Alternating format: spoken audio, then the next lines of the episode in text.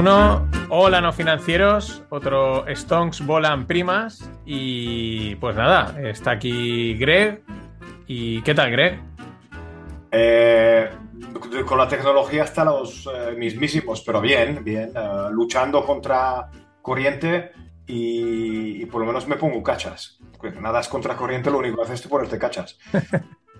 Bueno, de todas maneras, esto al final tendremos que pasar la tarjeta y se acabarán los problemas de tecnología, porque, porque es así. Y también tenemos aquí pues a, a Fernando Luque, que hacía, hacía tiempo que no, que no se venía.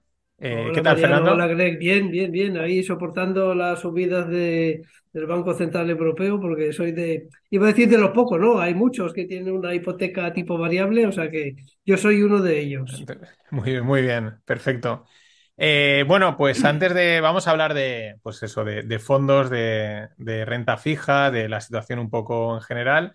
Antes también, pues eso, eh, está también Fernando porque abri- está abierta la nueva edición del curso de fondos. Eh, os podéis inscribir desde ya hasta el día 12 de febrero.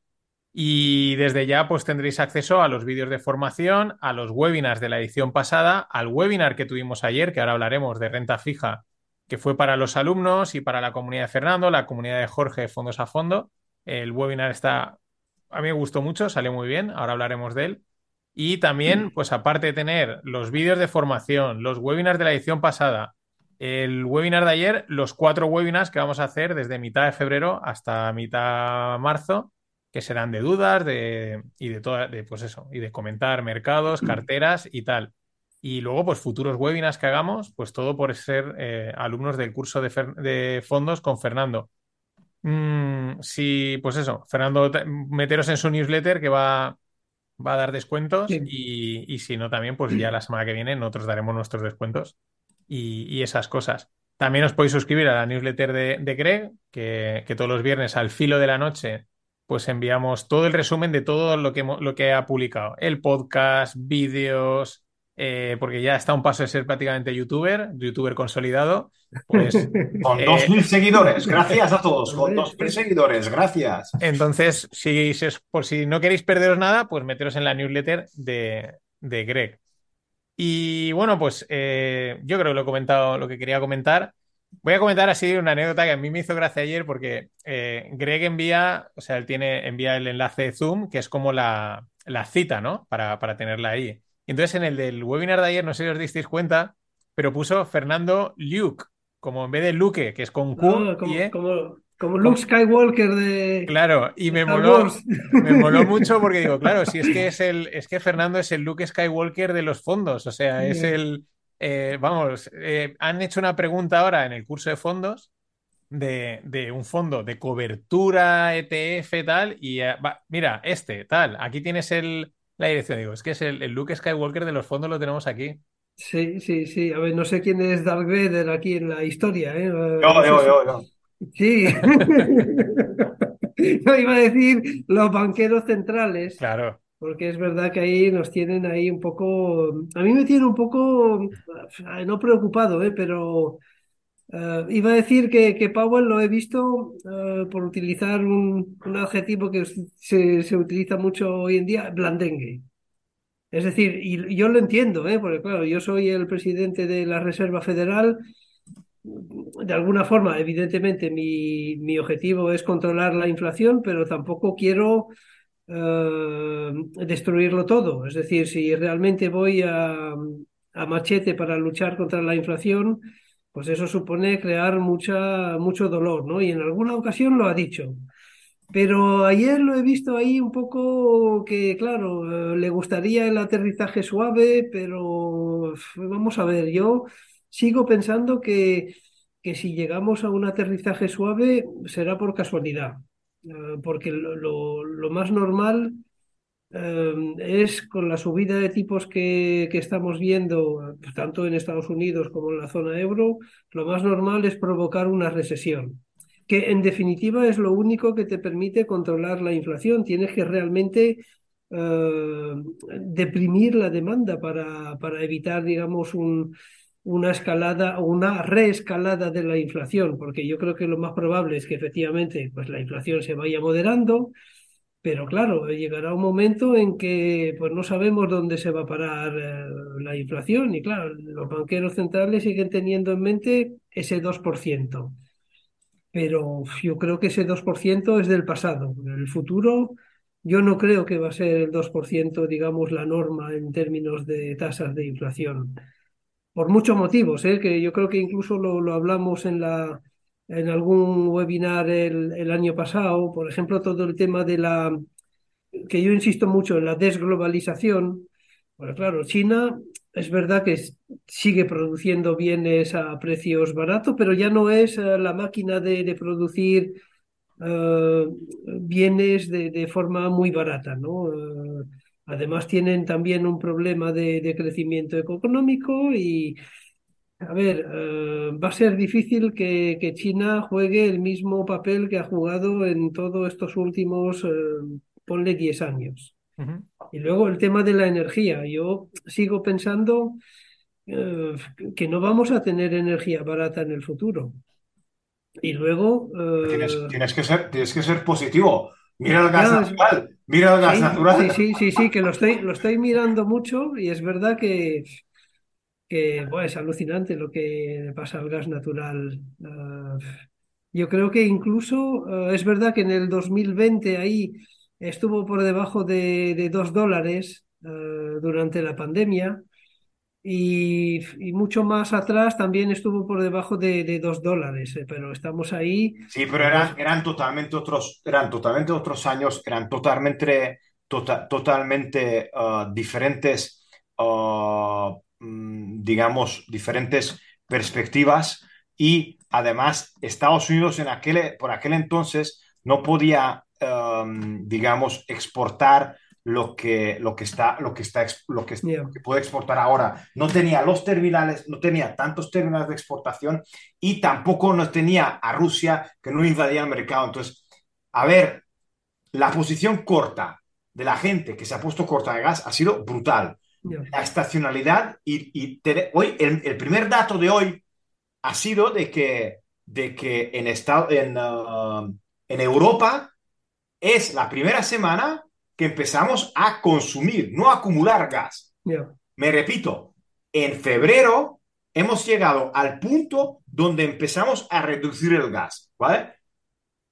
Hay gas.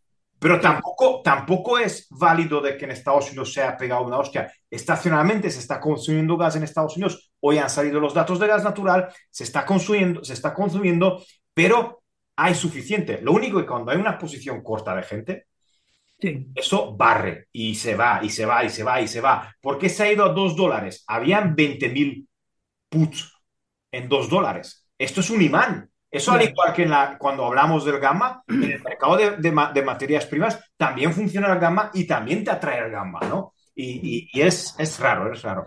Yeah. Eh, para la gente que me está mirando YouTube, estoy intentando ajustar la pantalla para que se vea bien. No, no me va muy bien. Estoy hablando y ajustando pantalla porque algo ha pasado otra vez. Uf, la tecnología. Hoy, vuelvo a, vamos al, a la renta fija, un poco el panorama. Sí que yo estoy ahí también con Fernando, ¿no? Eh, siempre incomodan, los, o sea, siempre los bancos centrales es qué van a hacer, ¿no? Eh, ese, mmm, por dónde van a tirar, ¿no? Pero, pero ese titubeo, ¿no? Ese eh, queremos hacer una cosa, pero el mercado no nos deja, ¿no? O sea, así como otras veces dicen, no, pues es que queremos subir la inflación, ¿no? Y dices, vale, pues van a hacer esto y el mercado está, está como estable todo, dentro de que haga el pase lo que ellos quieren, ¿no? Pero es que ahora es quieren bajar la inflación, pero la demanda está también muy fuerte. O sea, eh, mm, eh, en fin, esa, esa, situación rara y lo que tú dices, al final acaba temblando alguien que no tiene que temblar, ¿no? Ya. A ver, yo, yo creo que uh, aquí hay una lucha entre el mercado y, lo, y los bancos centrales, ¿no? El, ¿Por qué? Porque creo que lo, lo dije ayer también. El mercado anticipa bajadas de tipos de interés ya para final de este año mientras que la hoja de ruta de, de la Reserva Federal no contempla de momento uh, bajadas de tipos de interés. Entonces, es verdad que uh, vamos a controlar la inflación. Yo creo que a corto plazo uh, lo normal sería pues, ver tasas de inflación pues, aún más bajas, pero claro, el problema no es tanto esto, que yo creo que esto ya está descontado. Lo que no está descontado es que eh, los tipos se mantengan altos durante mucho tiempo. ¿Me vas a decir qué significa mucho tiempo? Pues nadie lo sabe. No lo sabe la Reserva Federal, pero el mercado anticipa que, pues que no va a durar mucho esa pausa de, eh, de, la Reserva Federal. Eh, a mí me parece que estamos en el escenario, digamos, más positivo posible para la renta variable. Y claro, basta ver pues las rentabilidades que, que están alcanzando pues, fondos de, de, renta variable española o fondos de renta variable europea que ya pues, alcanzan el 10% en un solo mes.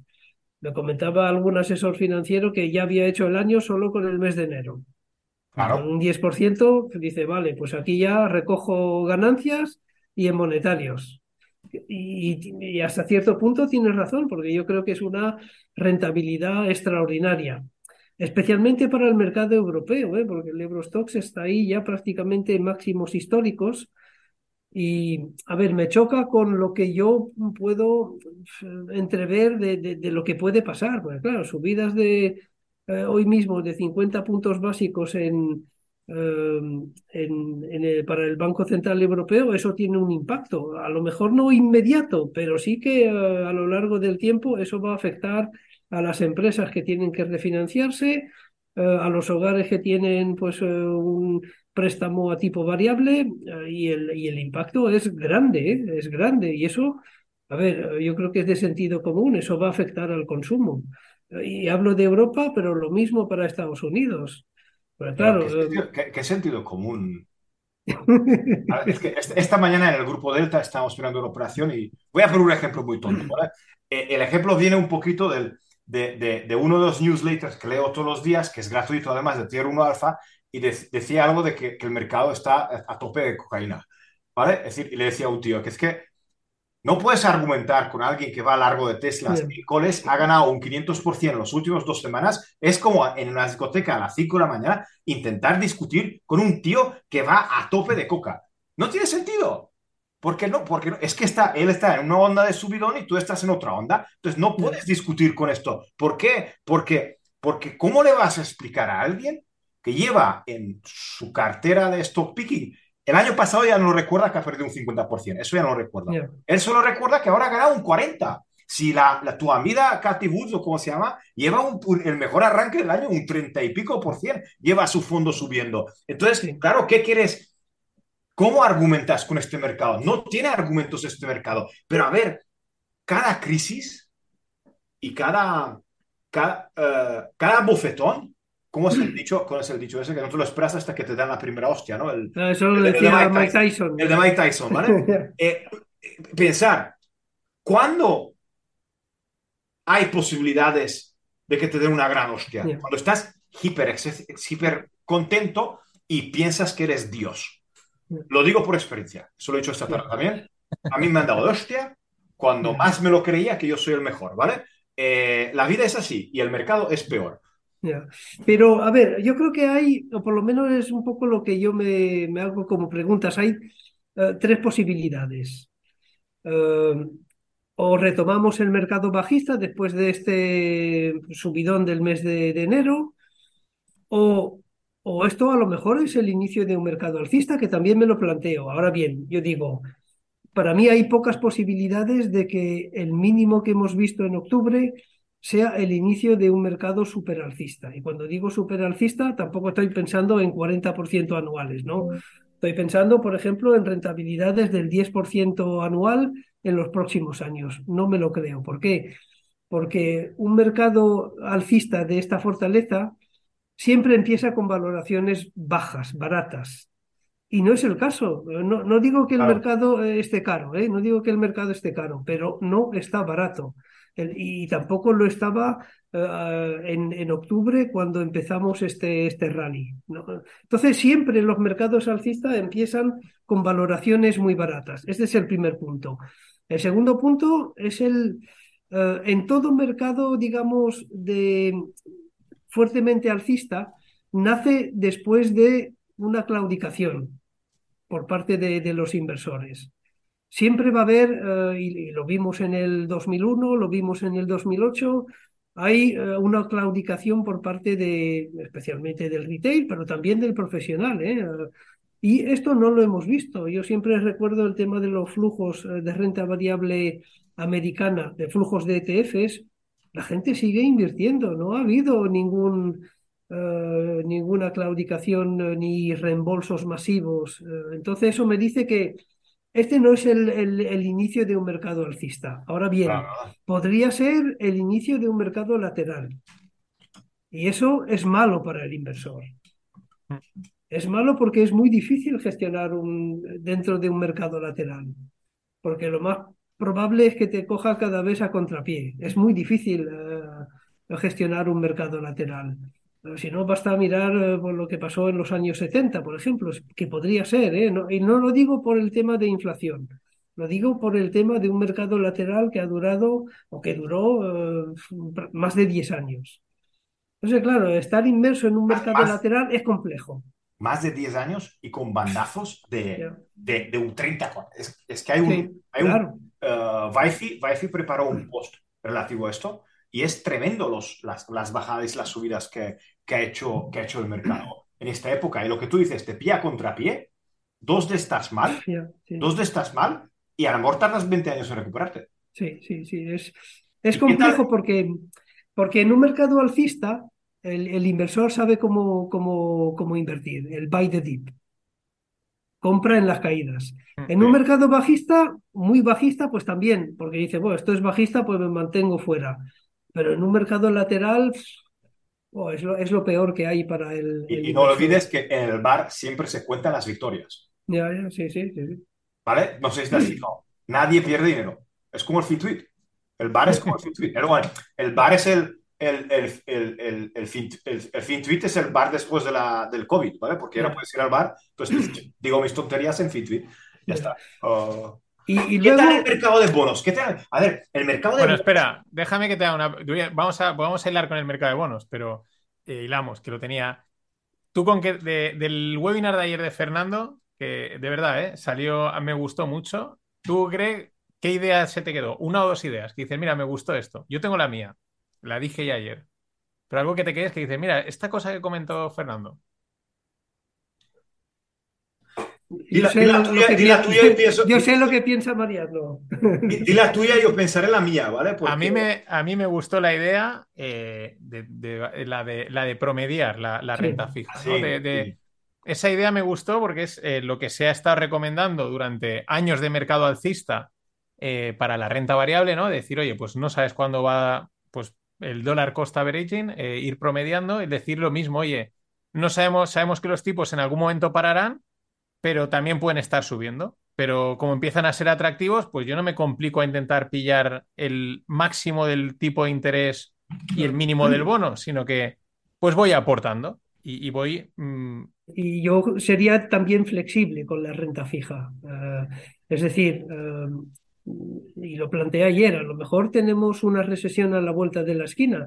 Pues bien, todo lo que has comprado, todo lo que has comprado, pues se va a revalorizar. ¿Por qué? Porque en principio los tipos de interés a largo pues van a reaccionar a la baja, con lo cual ahí vas a tener, digamos, la posibilidad de, uh, de, obtener, digamos, una ganancia de capital por caída de tipos de interés. ¿Qué pasa si suben los tipos de interés? Pues no pasa nada, pues sigo comprando a tipos más altos, porque hay un, uh, un hecho que es que además se demuestra eh, en la práctica, por ejemplo, la, el ejemplo es que si tú inviertes en, digamos, en fondos de muy largo plazo, uh, supongamos uh, que invierten en bonos a 10 años, tu rentabilidad anual a 10 años va a ser el, digamos, el punto de partida de, del, del rendimiento inicial. Es decir, si tenemos ahora pues el bono americano en el 3,5%, lo más probable es que uh, a 10 años, si inviertes en bonos a largo plazo, tu rentabilidad va a ser del 3,5% anual. Habrá variaciones en el camino, la renta fija también se mueve y se mueve mucho y hay que aprovechar esos movimientos. Uh, y yo creo que ahí hay que ser uh, flexible, hay que también ser flexible en renta variable, pero también en renta fija. No es comprar y olvidarte. Yo creo que ahí se puede hacer una gestión dinámica de la cartera de, uh, de renta fija Porque claro, imagínate que yo compro pues bonos de largo plazo, que el tipo de interés a largo es del tres y medio y viene una bajada fuerte. A lo mejor gano un, si tengo suerte, ponle un 6-7% en seis meses. Pues para mí eso es mucho, es mucho, comparado con el, digamos, con el rendimiento inicial del tres y ahí yo recogería ganancia o traspasaría fondos. Jugaría un poco con eh, con los movimientos de tipos de interés. Y si vuelvo a subir, pues vuelvo a comprar, vuelvo a subirme eh, con tipos más altos.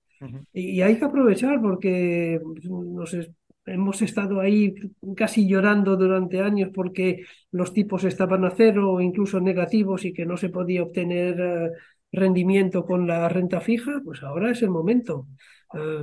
Yo no sé dónde, va, dónde van a ir los tipos de interés. Pueden subir, bajar o quedarse ahí pero yo creo que son buenos, uh, son buenas tires. Uh, mm. Porque claro, también hay que tener en cuenta, a ver, yo también he leído análisis que sitúan los tipos de interés a largo en el 6, 7%, 8%, digo, yo no me lo creo. Que puede ser, ¿eh? pueden llegar a, a niveles tan altos, pero no hay que olvidar que los gobiernos, tanto el americano como los europeos y el japonés, están muy endeudados, con lo cual hay un límite ahí de, de que eh, los tipos de interés tampoco pueden subir mucho porque si no es la catástrofe. Eh, y de hecho, eh, lo que hacen y lo que harían los bancos centrales es el, el control de la curva de tipos, ¿no? Que es verdad que ahí Japón pues está ahí un poco liando, ¿no? Con el control de, de, los tipos, que es un tema interesante, ¿eh? lo, de, lo de Japón a nivel de tipos de interés.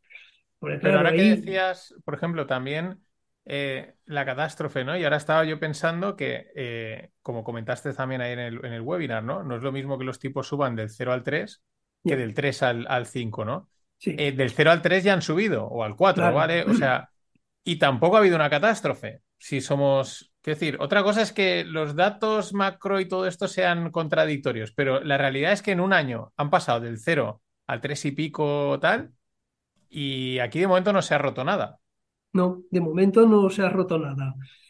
Pero eh, no sabemos por dónde puede romper o si se va a romper. ¿no? Cogía el caso de, eh, los bonos japoneses.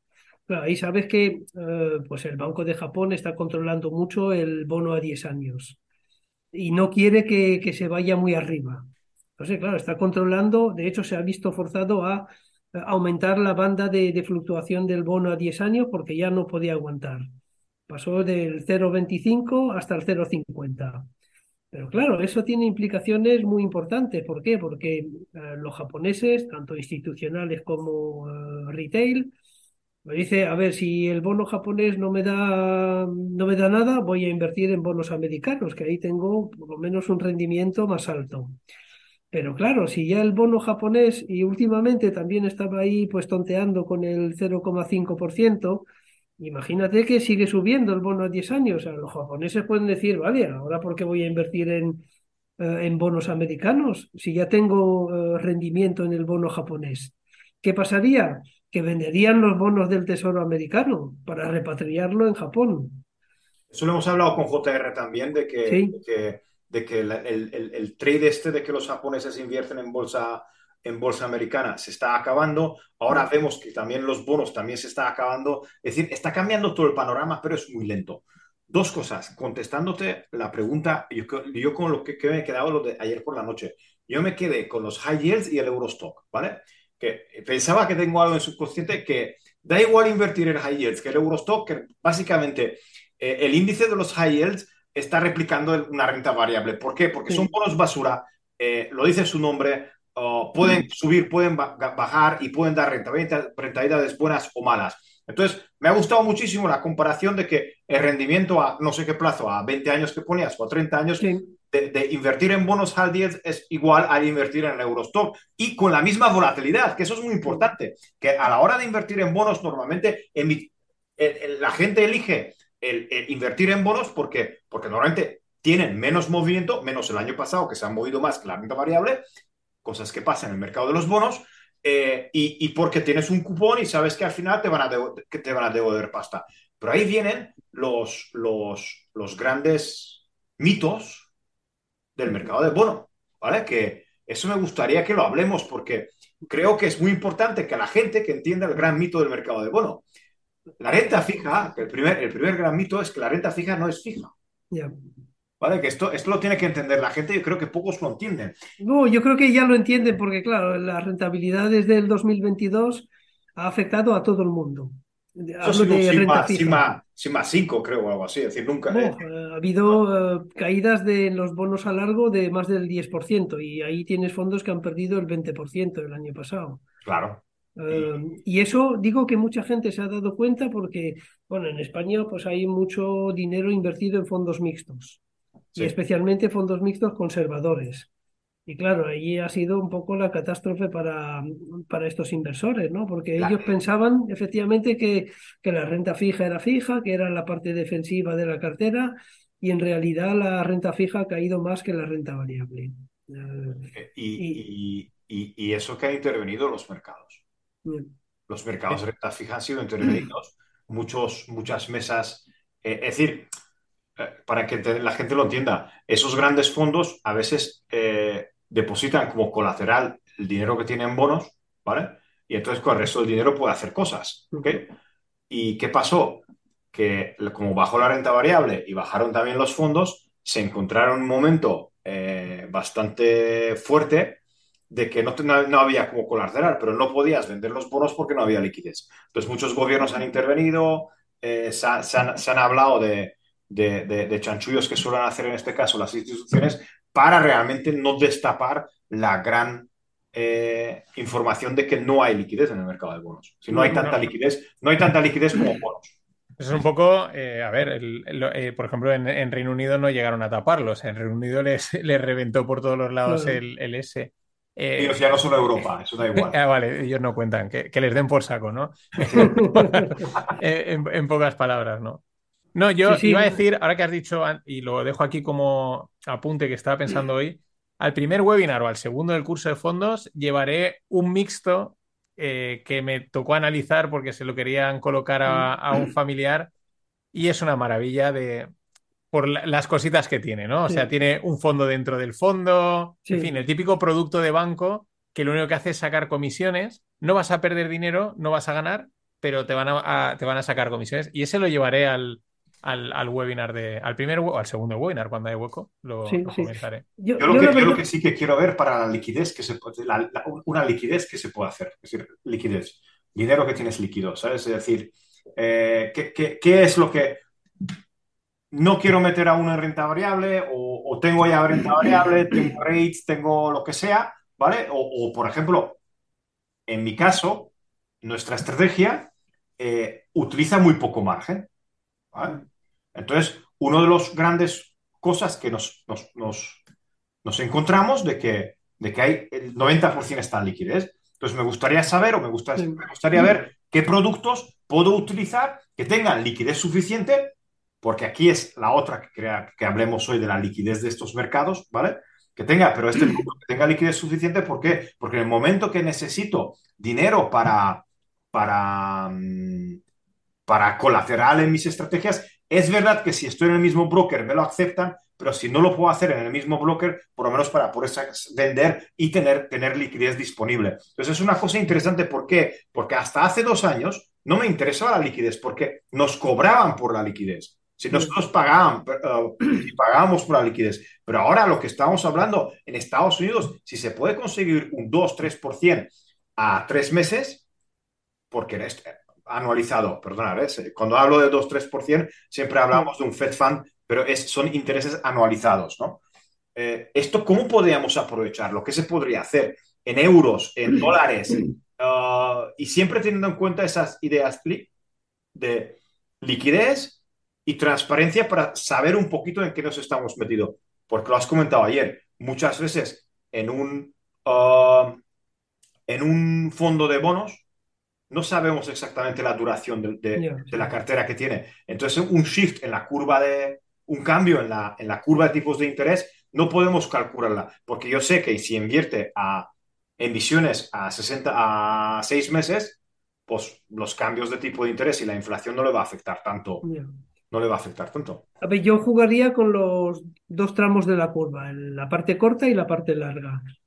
Eh, la parte corta es verdad que en la zona euro yo creo que puede seguir subiendo, puede ahí haber, digamos, rendimientos más altos que los que tenemos ahora, básicamente porque el Banco Central Europeo pues no ha todavía pues eh, parado las subidas de tipos, van a, van a venir más subidas de tipos.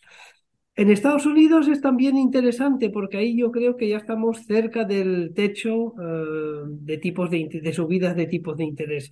Queda un poquito, pero claro, cuando uno mira eh, la curva de, Estados Unidos y la compara con la curva de la zona euro, pues ve que en Estados Unidos eh, pues es casi el doble. Eh, ahí, digamos, el, fácilmente en tramos de corto plazo llegan a más del 4%, mientras que en Europa pues se sitúa en el 2,5% y... O sea que dan ganas de comprar, digamos, el tramo corto de, la curva en Estados Unidos y yo también, digamos, por lo menos para aprovecharse de, de, esos cupones altos uh, y en la parte larga, yo creo que ahí yo protegería la cartera comprando pues también bonos a largo plazo, porque ahí cuál es el... Uh, ¿Cuál es el escenario que se puede plantear? Pues un escenario de deterioro económico, y de bajadas de tipos de interés a largo plazo. Y cuando bajan los tipos a largo, pues suben los bonos a largo y suben los fondos de renta fija a largo plazo. ¿Cuál es el peligro o el riesgo? Pues que tengamos una eh, vuelta de tuerca de la inflación, que la inflación, eh, pues si no lo controlamos, pues eso también va a afectar a la curva de tipos, ¿no? Eh, y podrían, podrían subir, sí, si no controlamos la inflación, pues los bonos a largo pues podrían también sufrir por subidas de tipos de interés, pero el, las subidas yo creo que van a estar controladas, porque yo, creo que los gobiernos no se pueden permitir uh, tipos a largo demasiado altos. Uh, tenemos gobiernos hiperendeudados después de la pandemia, que es, que es, un poco lo que pasó durante, después de la Segunda Guerra Mundial. Después de la Segunda Guerra Mundial, hubo un periodo de inflación, de inflación muy alta en Estados Unidos, de más del 10%, pero ahí uh, decidieron uh, limitar los tipos de interés a largo plazo, al 2,5%. Teníamos tipos al 2,5% y eh, inflaciones por encima del 10%. ¿Por qué? Porque después de la guerra, pues el Estado americano estaba hiperendeudado y no podía permitirse pagar, eh, endeudarse a tipos muy altos. Y yo creo que es un poco lo que va a pasar ahora también. Con lo cual, el, digamos, el tramo de subida de, tipos, porque hay que decir algo, eh, la Reserva Federal puede controlar lo que, lo, lo que quiera. Es verdad que siempre decimos que la parte corta la controlan los bancos centrales y la parte larga pues la controla el mercado. Pero ¿quién, quién, quién hay más, digamos, comprador que, que un banco central? Mira Japón, Japón han comprado de todo, han comprado hasta ETFs de renta variable. O sea que, y, el banco suizo. Eh, sí, el banco suizo. Sí, sí. Tiene todo el Nasdaq es suyo, es decir, claro. casi. Eh, vale, y volviendo al mercado de bonos, ¿un pequeño inversor o gente que, que, que no sabe? A ver, yo para, para un pequeño inversor, yo sé que es una recomendación poco atractiva, pero a mí me gustan los fondos monetarios. ¿Por qué? Porque el, el Fondo Monetario va a ir recogiendo poco a poco esas subidas de tipos de interés. Evidentemente no vas a ganar un 4%. ¿Cuánto pero, paga ahora un monetario? A ver, el monetario ahora puedes más o menos ganar eh, en, ahora mismo un 0,2% mensual. Pero claro, yo creo que esa rentabilidad mensual, mensual sí. Eh, ¿Anualizado cuánto es? Anualizado, ponle que es. Uh, dos y pico. Dos y, Dos y pico. sí. Más Claro. o menos. Comparado con 12, las. Claro. Comparado con las letras que te dan un 3%, pero claro, el problema de las letras, y lo, lo dijimos ayer, es que, a ver, no es lo mismo vender un fondo monetario que vender una letra. Es mucho más fácil eh, vender un fondo monetario. Mm. Eh, entonces yo creo que eh, el Banco Central va a seguir subiendo los tipos de interés y eso va a ir beneficiando pues, a, los fondos monetarios. Eh, el riesgo no es cero, siempre hay un riesgo. ¿Cuál es el riesgo de los monetarios? Pues que en algún momento pues tengamos eso, ese periodo de recesión y el Banco Central Europeo pues decida parar la subida de tipos e incluso bajar los tipos de interés. Y eso afecta negativamente eh, al, digamos, a los fondos monetarios. Por eso yo jugaría con la parte corta y con la parte larga. La parte larga es para proteger mi cartera. ¿Y de qué quiero protegerla? especialmente si tengo renta variable dentro de la cartera, pues la quiero proteger de un escenario negativo de desaceleración económica y recesión. Porque en una recesión te aseguro que la renta variable sufre. Y claro, yo quiero proteger esa parte de la cartera, que es uno de los roles de la renta fija.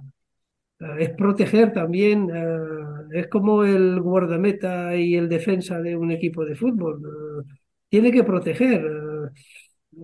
No pensaría tanto en la rentabilidad, sino en la protección. Y claro, si viene un periodo de recesión, pues vale, pues voy a ganar, voy a perder un poquito con la parte corta pero voy a ganar mucho más con la parte larga. Es que, pero cuidado, con la parte corta ahora no puedes perder mucho porque la parte corta está más cara que la parte Claro, sí. Entonces, hay, hay eh, un monetario ahora yo creo que tiene una ventaja bastante, bastante fuerte y yo también estaba pensando en monetarios, ¿vale? ¿Por qué? Porque te, te está recogiendo exactamente la parte corta de la curva que siempre está penalizada en unas condiciones normales, ¿vale? Pero, pero, ya, pero, pero ya se puede ajustar, ¿vale? Otra gran pregunta...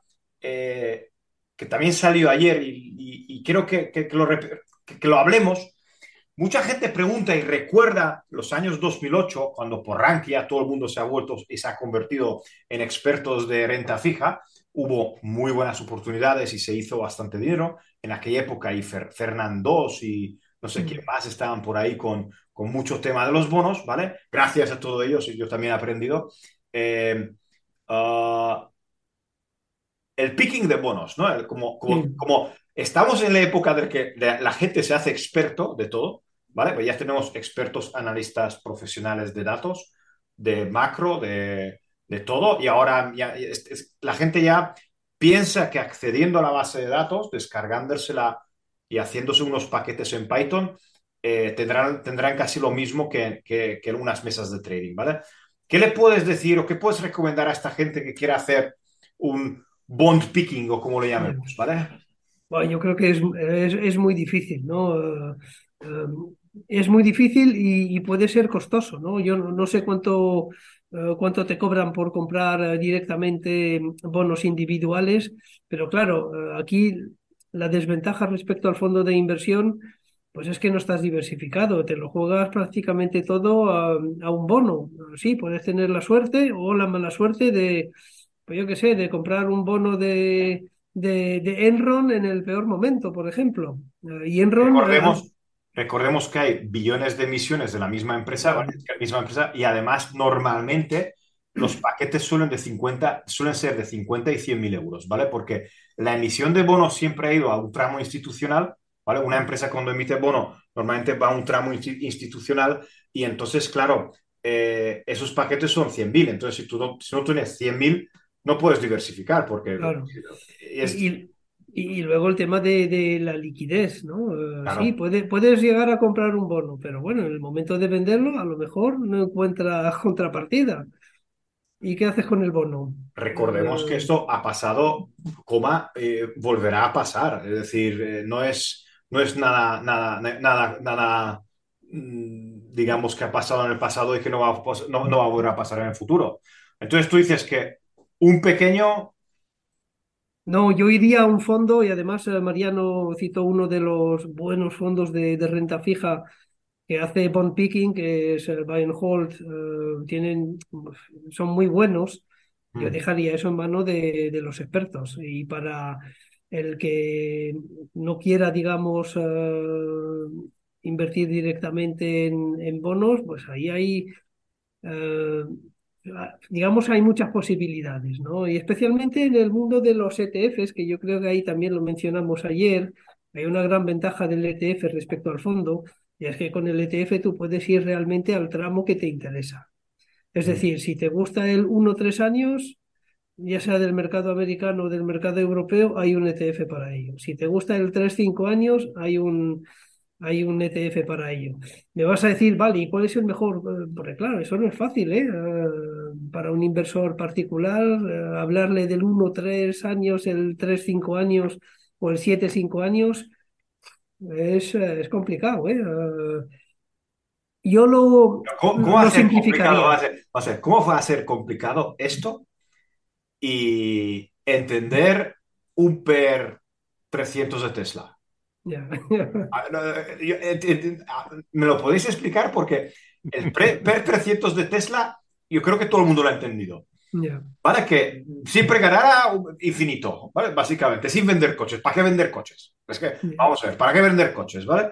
Entonces, ¿tú crees que un 3, 5 años la gente una rentabilidad de un bono, de un ETF de bonos, no lo entenderá, ¿no? Es, difícil. A Peloton, a Peloton, lo, han, entendido mucho mejor con, con aquella eh, máquina de correr o que era la bicicleta con un iPad, ¿no? no, quiero decir que el, que el que busca, por ejemplo, un ETF va a una plataforma y claro, ahí ve pues el, el iShares 1 eh, 3 años, el iShares 3 5 años, el iShares 5 eh, 7 años y dice, vale, pero ¿cuál compro? ¿Entiendes? Esa es la dificultad para el pequeño inversor. Dice, a ver, ¿cuál compro? ¿Qué, qué hago con esto? ¿El 1-3? ¿El 5-7? Has, explicado, has explicado y en el curso explicas muy bien el, tema de, ¿cómo se llama? De la curva, ¿no? De, del tramo de la curva. Es decir, si, si tú quieres la rentabilidad del 3-4% ahora o el del 2-3%, hablo del bono americano, pues no compres el de 30 años, porque eh, bueno, el 30 años mejor tendrá esa rentabilidad, pero ahora la chicha está un poquito en la parte, en la parte, parte corta de la curva. Y es realmente lo que suele pasar en, cuando hay un poquito de crisis económica, ¿no? De que, de que se está animando ¿no? la parte, la parte más corta de la curva. No, y luego hay, hay otro tema ahí que también salió ayer en el, en el webinar, que, que es la enorme casuística, variedad y cantidad de bonos que hay emitidos. Mm. De la misma empresa. De, solo de una empresa, ¿no? Más luego añade eh, comunidades, eh, ciudades, estados. Eh, es enorme, ¿no? Y luego, por ejemplo, salió un tema que, que era el Yield to Worth este, yo no, porque no lo conocía. y claro, es que luego hay, el bono al final es, una, es un contrato de deuda y tú en ese contrato pueden haber establecido alguna cláusula como es el, oye, yo voy a recuperar la deuda en el momento que quiera, ¿no? Yo he emitido una deuda, yo me, he endeudado a, a 2 millones a, tres, a 10 años, pero ahora de repente al año digo que te, te repago la deuda. Eso, ahí hay, mucha, muchos detallitos, aunque lo estándar es lo que todo el mundo tiene en mente, que claro, mm, un particular, pues es que eso es tiempo de análisis, de investigación, eh, tienes que saberlo, por eso la recomendación en este sentido es ir a, fondos que, delegas y si luego lo hace mal, pues ya le sacas el dinero y te vas a otro lado, ¿no? Sí, yo simplificaría un poco la inversión en renta fija, porque claro, eh, se puede complicar mucho, ¿no? Porque claro, hemos hablado del high yield, pero podríamos hablar de, los subordinados, de eh, los convertibles. Eh, yo simplificaría, digo para el inversor particular, ¿eh? Y ahí pues iría, pues diferenciaría pues los fondos de corto plazo de los fondos de largo plazo, porque ahí pues eh, se van a mover de forma distinta pues en función de si se mueven los tipos a corto o si se mueven los tipos a largo. Pero no haría experimentos en renta fija. ¿Por qué? Porque la renta fija, como decía, es el guardameta y el defensa de, la cartera. Es verdad que el año pasado falló, eh, falló estrepitosamente, pero Em, decía también ayer que es muy difícil, digamos, que se repita ese mal resultado. ¿Por qué? Porque por la convexidad. Es decir, no es lo mismo pasar del, eh, del 1 al 3 eh, que del 3 al 5. Porque claro, dice, pues hay solo 2% de diferencia. Sí, es la misma diferencia, pero como la convexidad, la convexidad hace que eh, va a sufrir mucho más si pasa del 1 al 3 que del 3 al 5. Eh, entonces ahí yo creo que sí, estoy de acuerdo. ¿eh? Yo creo que el, fondo de inversión o el, ETF e también eh, es el instrumento ideal. Tampoco me olvidaría de las letras. Yo creo que también, no sé quién lo dijo en el programa, que hacer, digamos, un, unas compras ahí escalonadas de, de letras también puede ser una, una buena opción. Eh, Sí, porque aquí, eh, ¿cuál es la ventaja de, de la letra respecto al monetario? Que claro, el monetario, si bajan los tipos de interés, se va a ver afectado. La letra no, la letra ya sabes lo que te van a dar, ya sabes la rentabilidad que vas a conseguir. Sí, lo que, lo que proponían era, eh, pues claro, digamos, la, la tesis es, si van a subir lo- los tipos de interés, pues las letras futuras eh, serán mejores que las actuales, con lo cual vete al monetario que va a ir recogiendo esas subidas constantemente, tiene liquidez y, ¿vale? Eh, esa era una, una idea. Pero claro, alguien también proponía, bueno, como las letras son de ¿sí?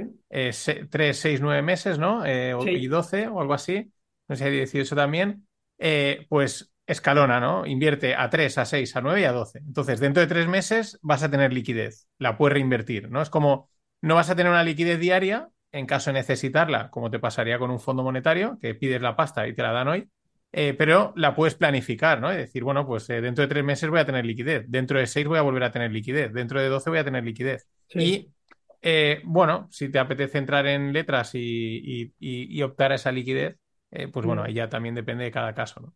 Aunque parece ser, y lo he visto por Twitter, que no funciona bien la, la web del Tesoro por, porque está colapsada. Todo el mundo quiere comprar letras y tienen ahí problemas técnicos para, para comprar letras. Pero bueno, sí que sí, es una buena opción porque ahí es una, realmente es una rentabilidad con eh, riesgo cero.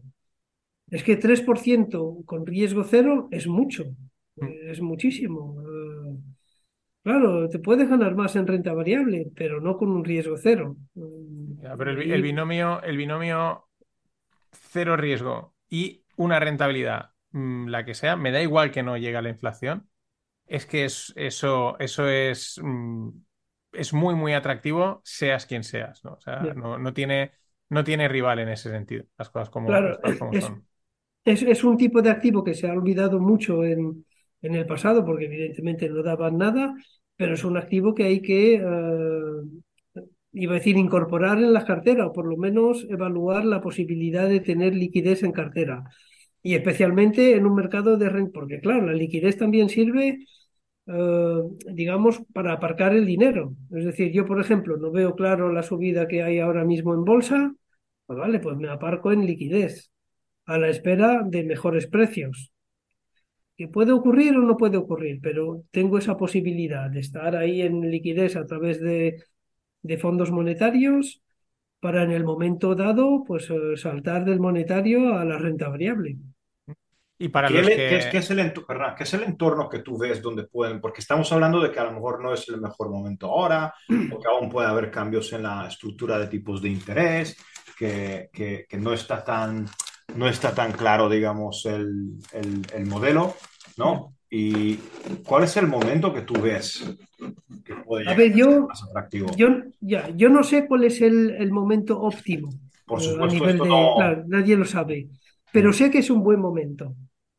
Es decir, eh, si cojo el bono americano a 10 años en el 3,5, sí, lo hemos visto en el 4% hace poco.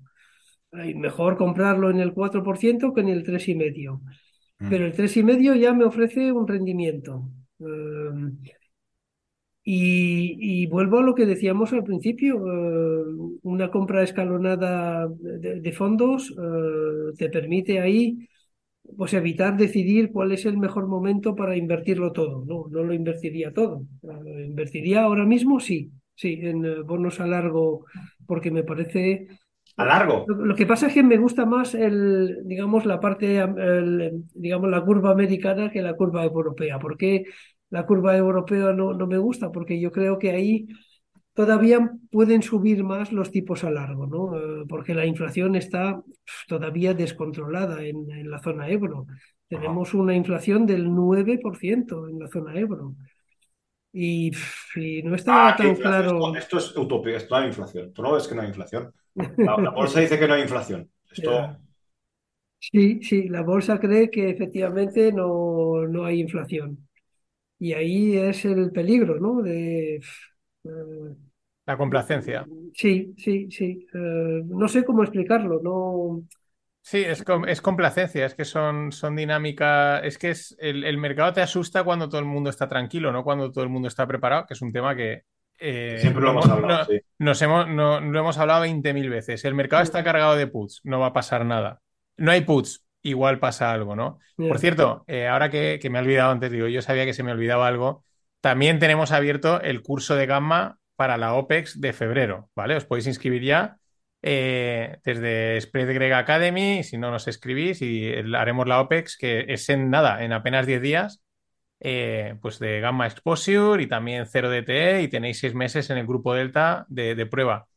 Y para, como tenemos mucha gente que nos sigue, que le mola también lo duro, ¿no? Les mola las cosas raras, podéis haceros un estructurado con esta renta fija, que es lo que mola. O sea, os podéis coger eh, cogéis 10.000 euros, pues al 3%, hago números rápidos, pues metéis 9.700 en la letra, en caso de que puedas, con lo cual en tres meses o en un año vas a tener eh, los 10.000, tienes el dinero asegurado, y los 3.000 euros te los metes en calls de Tesla y a forrarte. ¿Qué es eso?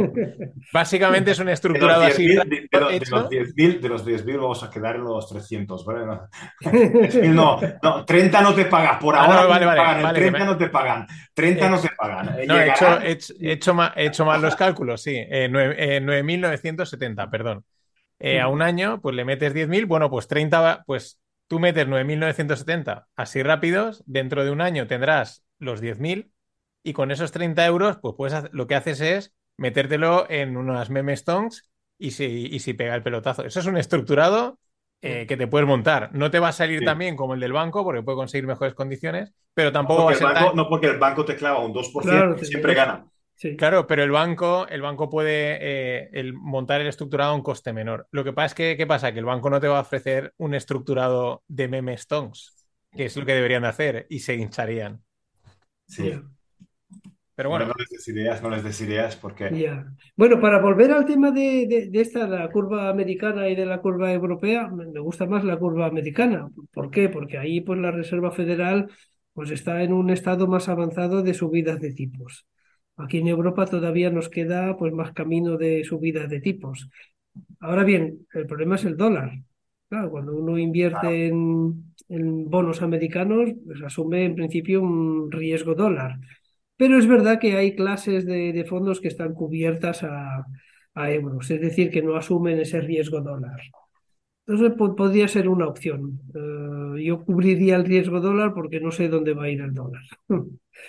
No sí, esa es una va. pregunta muy recurrente en todos los webinars, en todos los eh, fondos cubiertos o no a divisa.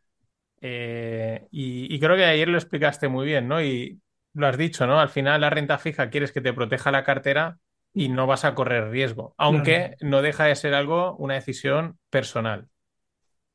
Sí, yo lo que decía ayer es que hay que subdividir la cartera entre activos de riesgo y activos de menos riesgo, no voy a decir sin riesgo. Y, eh, a ver, uno puede invertir en, en high yield o, o en bonos eh, americanos eh, sin cobertura.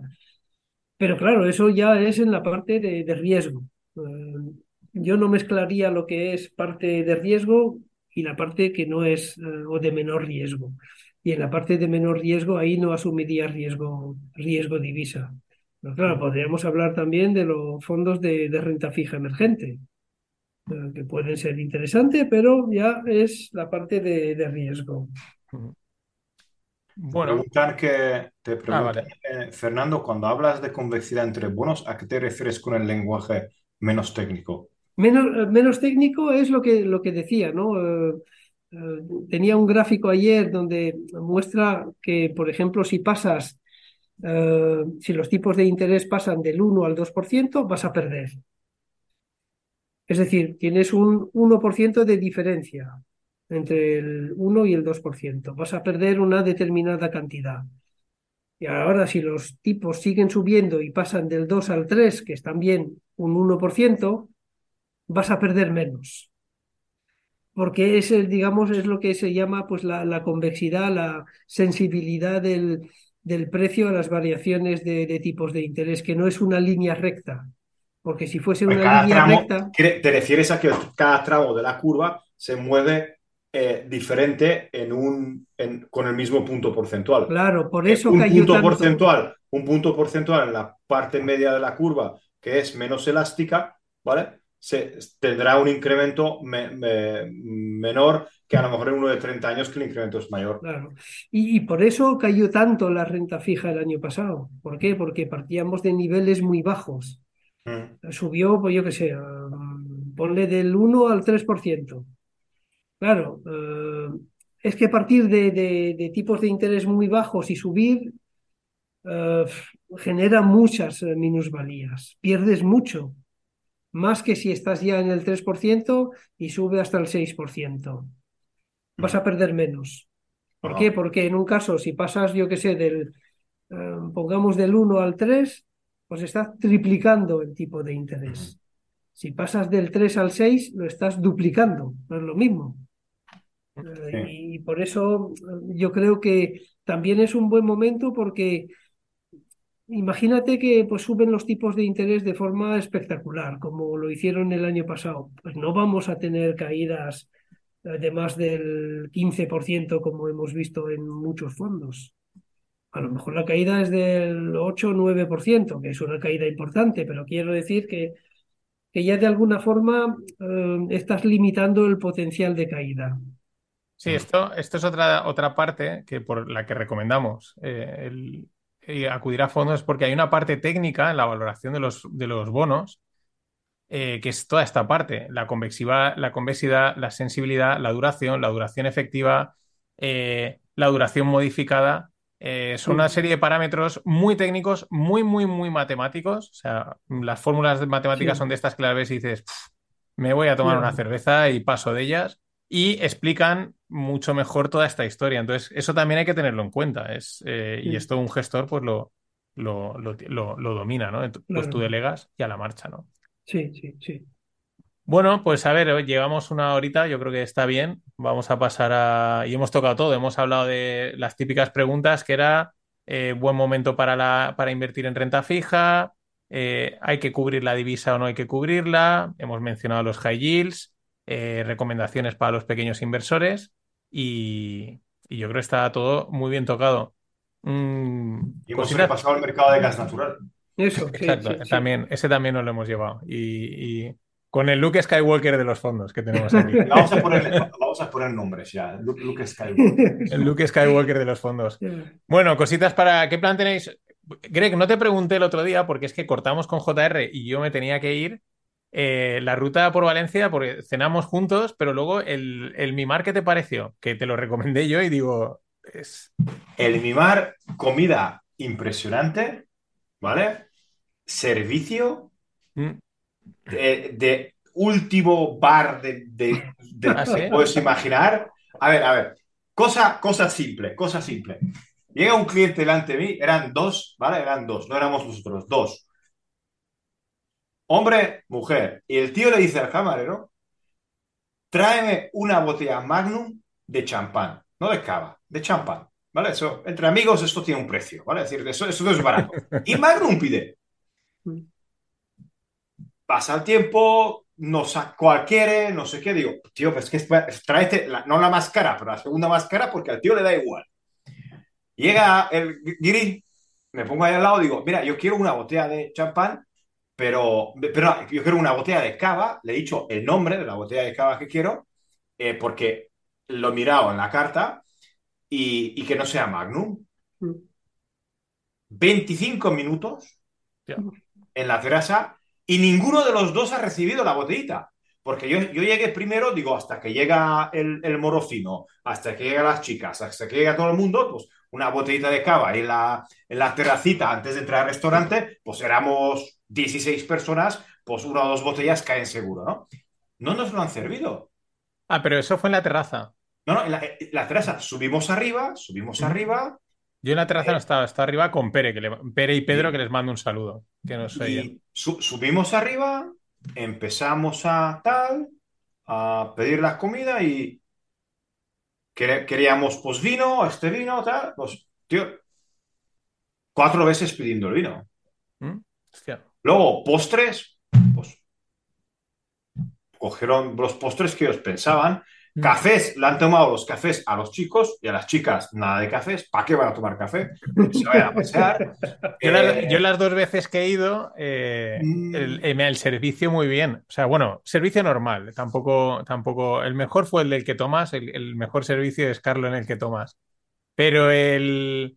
Y la comida sí, pero porque el cocinero es uno de los mejores de Valencia de siempre. O sea, lo que pasa es que ta- también la nos, cobran. nos ¿eh? compensó la comida y otra, otra, otra La cosa. cobran. que- otra- sí, eso no, de precio no me hables de precio. Pagué yo y arruinado, ya está. Tengo que trabajar ahora dos meses. Eh, ah, volviendo al. Me voy a servicio y veo, tío, un vino húngaro ahí preparado y, y- y tenían un Tokai, un, un Tokayasu, que es un, un vino especial de aquí de Hungría, que por supuesto al final acabamos pidiendo una botella nosotros también. Y otra es lo mismo, se lo dices al metre, se lo dices al metre, el metre dice que sí, luego no te lo traes, lo vuelves a decir a otro y a lo- tardaron unos 25 minutos en sacaros una botella de vino. Ya, es que eso te, te arruina un poco la comida. Le dices al camarero, ¿qué ginebras tenéis? No lo sé. Yo, vale, mm, cualquiera, sin nombre. ¿eh? No. Vale, pues puedes mirar las que tienes. Ah, sí. ¿Se va? ¿Lo has mirado? No. Y no vuelve. Y no, no, y viene el otro camarero, le pregunto la ginebra que queríamos tomar. Ah, sí, sí, tenemos. A ver, si tienes un principiante, lo primero es que le enseñas lo que tienes.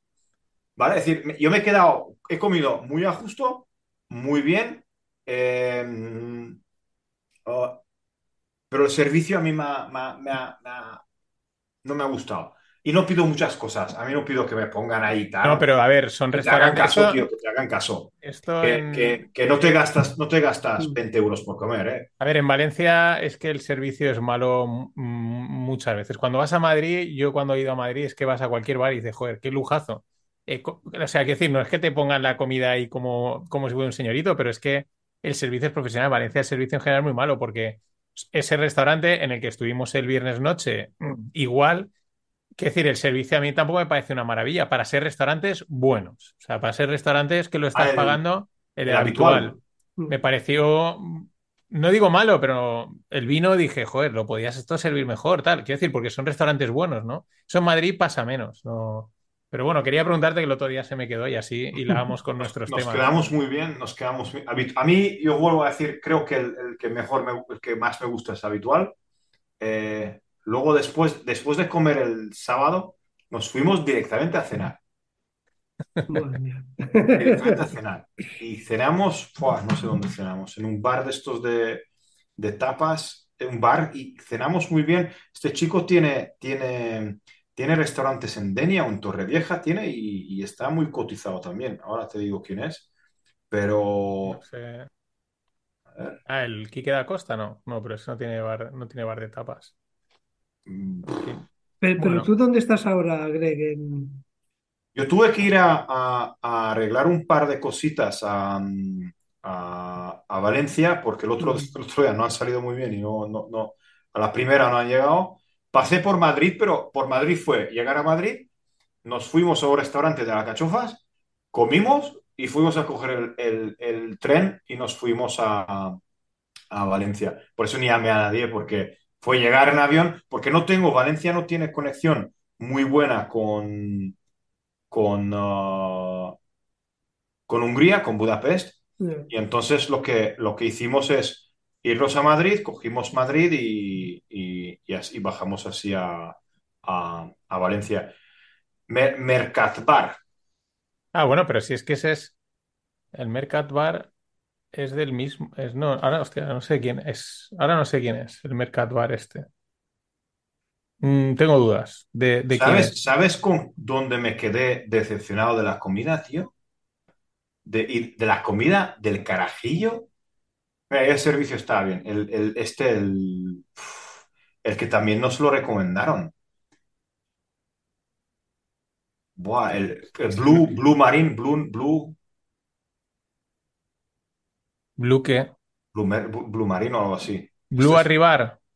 Sí, el, el del, uno de paellas y tal, y me sacaron un carajillo tan malo que le dije que esto, que eso lo guarden directamente. Ah, no, vale, sí, me lo- el que me contasteis, el azul. El, a- sí, el azul, ¿cómo? Azul, no sé qué, sí. Sí. Está, sí, que os dije, pues a dos calles hay, hay uno de cocina de mercado que es... Fernando, ¿tú qué tipo de cocina es la que te mola? Ahora que ha salido... Pues, ¿Qué tipo de eh, restaurantes? De sushi, ya sé que no, que, que Greg te llevó... No, a ver, ese fue espectacular, ¿eh? La verdad es que estuvo muy bien y mi hijo me lo recuerda, ¿eh? Porque no hemos encontrado ninguno eh, tan bueno como ese. A ver, a mí me gusta, pues a ver si nos vemos un día en Valencia y hay una paellita, pues eh, uf, me gusta, me encanta. Luego, sitios que puedo recomendar. En Madrid poco, porque voy poco a Madrid, pero sí que te puedo recomendar algo en Asturias. En Asturias hay un restaurante que me gusta mucho, porque a ver, tenemos una, una casa en, en- cerca, muy cerca de Lastres, en un pueblo que se llama Luces, y en Lastres hay pues el que, que parece, digamos, el típico bar de- del puerto, pero nunca me han servido tan bien y hemos ido muchas veces en ese, en ese restaurante que se llama La Rula como en, en ningún restaurante. Y la verdad es que ese, digamos, su especialidad es el pescado y está muy, muy, muy bien. Estuvimos en, pues, en Navidades y, y tiene mucho éxito. De hecho, pues vas un martes y tienes que reservar, si no es que no hay sitio. O sea que a ver Muy si bien, nos vemos allí un día, a ver si Sí, no, no, hay que, hay que hacer, bueno, en principio, es, o sea, bueno, en principio no, lo tengo ya cerrado. Para el 8 de julio en Valencia eh, voy a hacer un evento, ¿vale? Eh, será de, pues eso, un evento de cierre de temporada, de podcast y tal. Entonces ya te también, pero por si te lo puedes Pues ir, sí, por si acaso, sábado, sábado 8 de julio. Eh, y también ya lo he dicho, ah, ya lo he avisado, te estoy viendo dónde lo monto. Será probablemente pues en plan como podcast en directo, ¿no? Lo grabamos así en directo el podcast con la gente y luego nos vamos a comer y, y hacemos un, un evento y nos vemos y nos ponemos caras y nos, Pues y, y nos ponemos a altura también, ¿no? Que, que también está, está bien. Yo como soy alto, como soy alto, la gente y dice, joder. O sea, porque es. En fin, pues oye, Fernando, ha sido un auténtico placer una vez más. Eh, volverá seguro, va a, ser un- va a estar aquí que, que nos mola Sí. bastante. Y, y nada más, ya recordad, está el curso abierto, el de Gamma, el de fondos, y si queréis otro, pues lo hacemos también, no, no hay ningún problema, lo que queráis. Unos restaurantes. Yo creo que, pues, pues no te diría que no. No En está fin. mal, sí, sí. Eh, así que nada, eh, muchas gracias Fernando y Greg, pues nos vemos. Venga. Muchas gracias. Mariano, gracias.